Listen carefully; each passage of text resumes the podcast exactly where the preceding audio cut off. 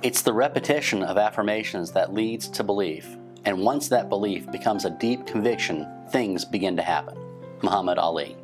I'm Carson Jeffries, an attorney with the Mold Firm. At the Mold Firm, our goal is simple getting compensation and justice for victims of toxic mold exposure.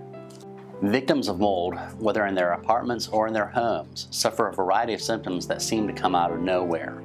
They come to us very frustrated because doctors' diagnoses are inconclusive or seem to go in differing directions. Here at the Mold Firm, we help them sort through all the, all the documentation relating to their mold symptoms and help them come out with an outcome that compensates them for the pain and suffering that they've experienced.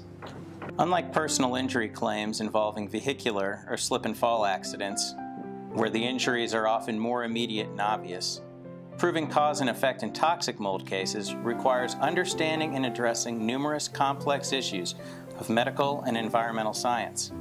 At the Mold Firm, our attorneys have years of experience litigating these issues and a firm understanding of the scientific uh, matters involved in any toxic mold case.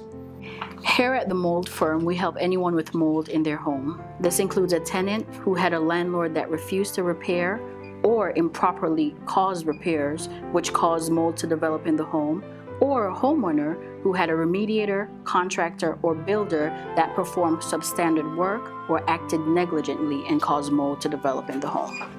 I'm passionate about family, and being a mother, I can relate to what families go through when they have a mold contaminated home, which makes it so much more important for me to help families. It makes it that much more important for me to to make things right, to find justice for these people that have an unheard voice.